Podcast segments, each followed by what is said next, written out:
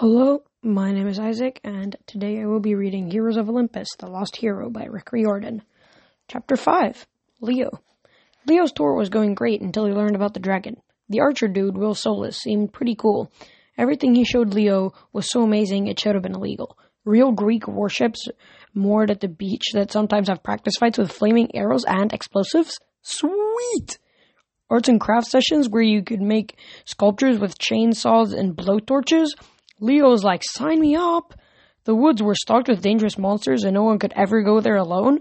Nice. And the camp was overflowing with fine looking girls. Leo quite didn't quite understand the whole related to the gods business, but he hoped that didn't mean he was cousins with all these ladies. That would suck. At the very least, he wanted to check out these those underworld or those girls in the lake again. They were definitely worth drowning for. Will showed him the cabins, the dining pavilion, and the sword area. Do I get a sword? Leo asked. Will glanced at him like he found the idea disturbing. You'll probably make your own, seeing as you're in cabin nine. Yeah, what's up with that? Vulcan? We don't usually call them by their Roman names, Will said. The original names are Greek. Your dad is Hephaestus. Festus?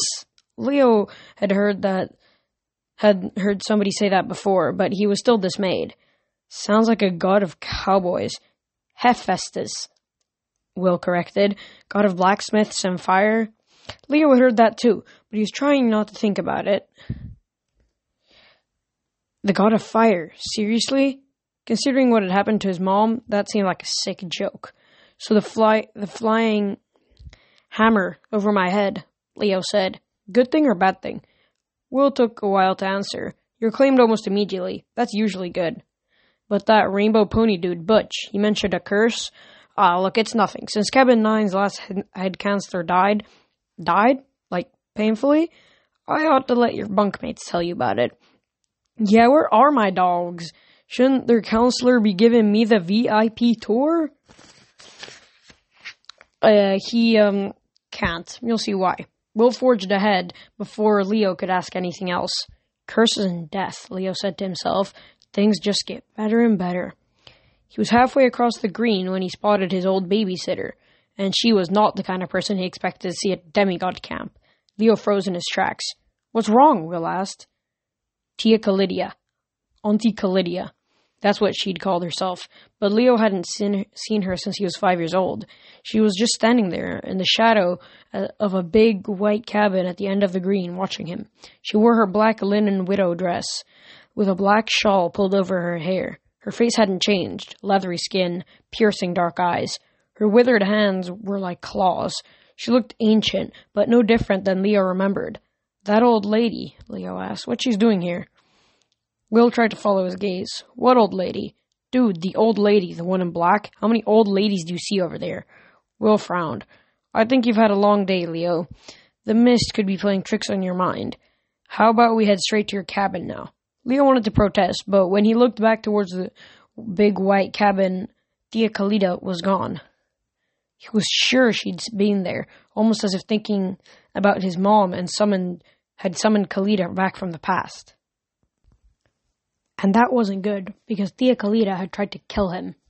Just messing with, messing with you, man. Leo pulled some gears and levers from his pocket and started fiddling with them to calm his nerves. He couldn't have everybody at camp thinking he was crazy. At least not crazier than he really was. Let's go see Cabin 9, he said. I'm in the mood for a good curse. From the outside, the Festus cabin looked like an oversized motor home with shiny metal walls and metal slated door windows. The entrance was like a bank vault door, circular and several feet thick. It opened with lots of brass gears turning and hydraulic pistons blowing smoke. Leo whistled. We've got a steampunk theme going on, huh? Inside, the cabin seemed dis- deserted.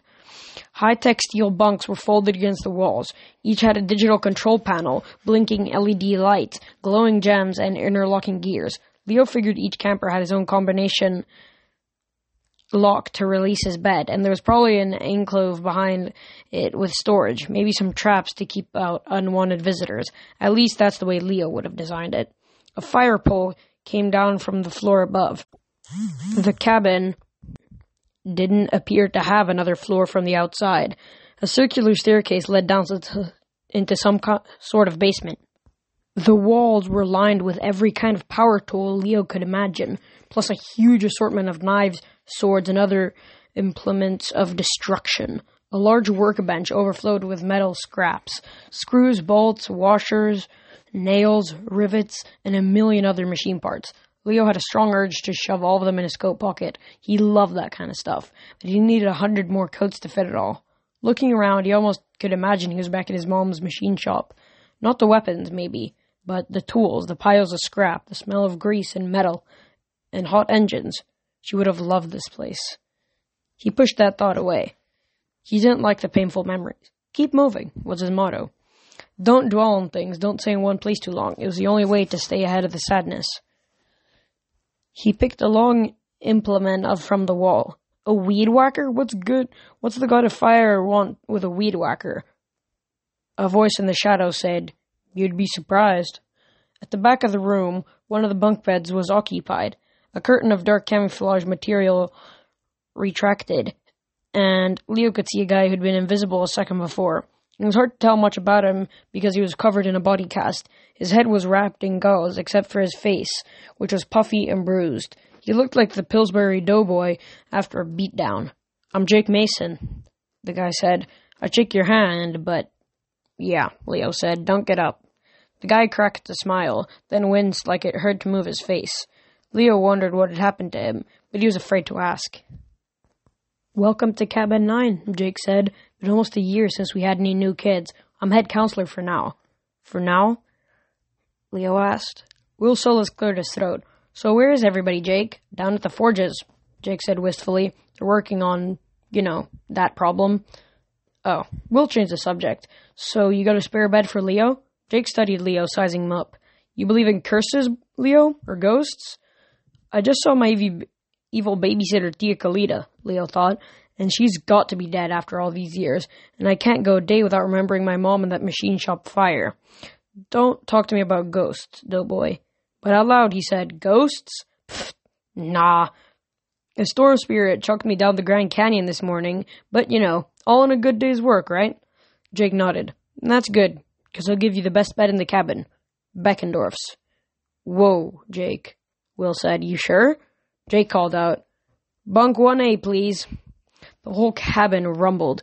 A circular section of the floor spiraled open like a camera lens. A full and a full-sized bed popped up. The bronze frame had a built-in game station at the footboard, a stereo system in the headboard, a glass door refrigerator mounted on the base, and a whole bunch of control panels running down the side.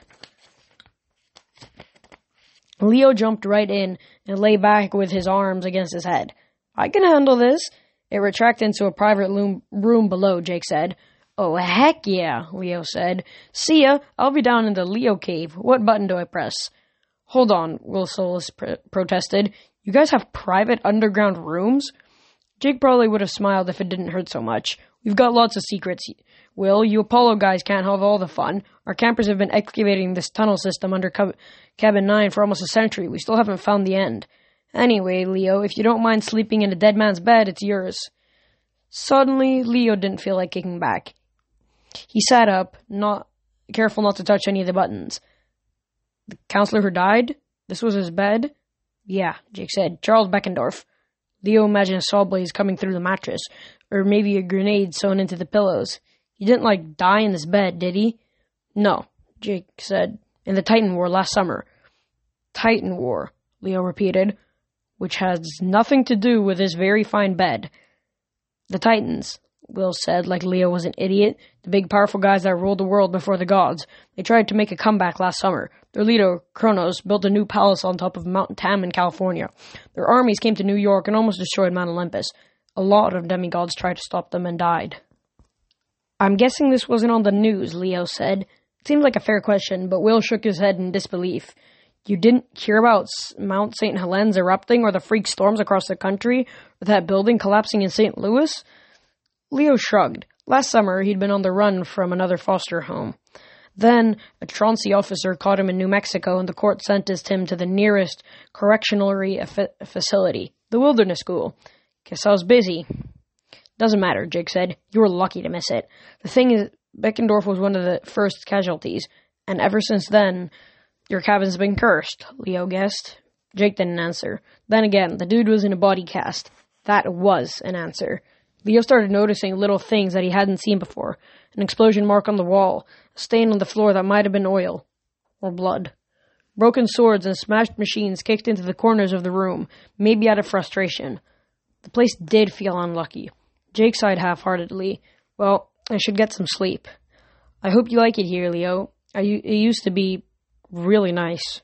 He closed his eyes and the camouflage curtains drew itself across the bed. Come on, Leo, Will said. I'll take you to the forges. As they were leaving, Leo looked back at his new bed, and he could almost imagine a dead counselor there. Another ghost who wasn't going to leave Leo alone. And that was the very quick end to chapter 5. I hope you guys had a good time listening to me read this chapter. Um, oh, yeah, next chapter isn't very long either. I guess Leo didn't have much to say. But if you do like these books, then uh, please do buy them. It's uh, Heroes of Olympus, The Lost Hero by Rick Riordan. And with that, Isaac